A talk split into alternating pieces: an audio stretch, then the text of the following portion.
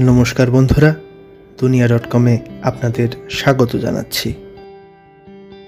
বন্ধুরা, বাংলা সাহিত্যের অন্যতম বিখ্যাত সাহিত্যিক সুকুমার রায়।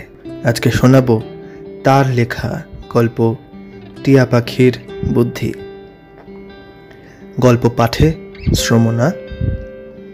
গল্পের সার্বিক উপস্থাপনায় টিম দুনিয়া ডট কম টিয়া পাখির বুদ্ধি।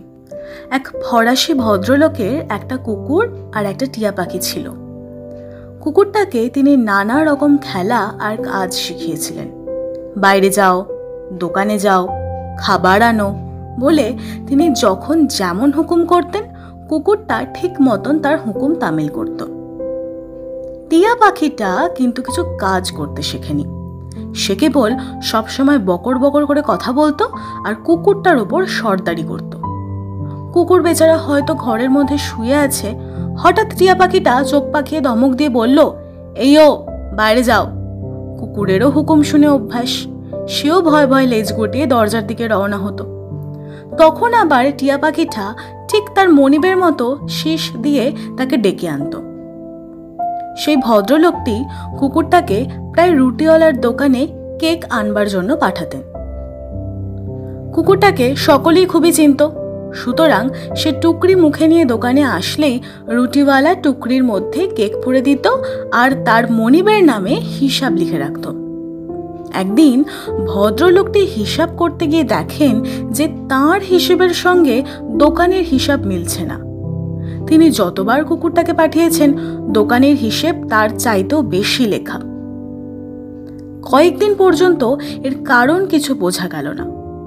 তারপর তিনি একদিন দেখেন কি, কুকুরটা শুয়ে আছে, এমন সময় টিয়া পাখিটা হঠাৎ বলে উঠল, টুকরি আনো। কুকুরটা একটু উঠে টুকরি নিয়ে এলো। টিয়া পাখি বলল, দোকানে যাও।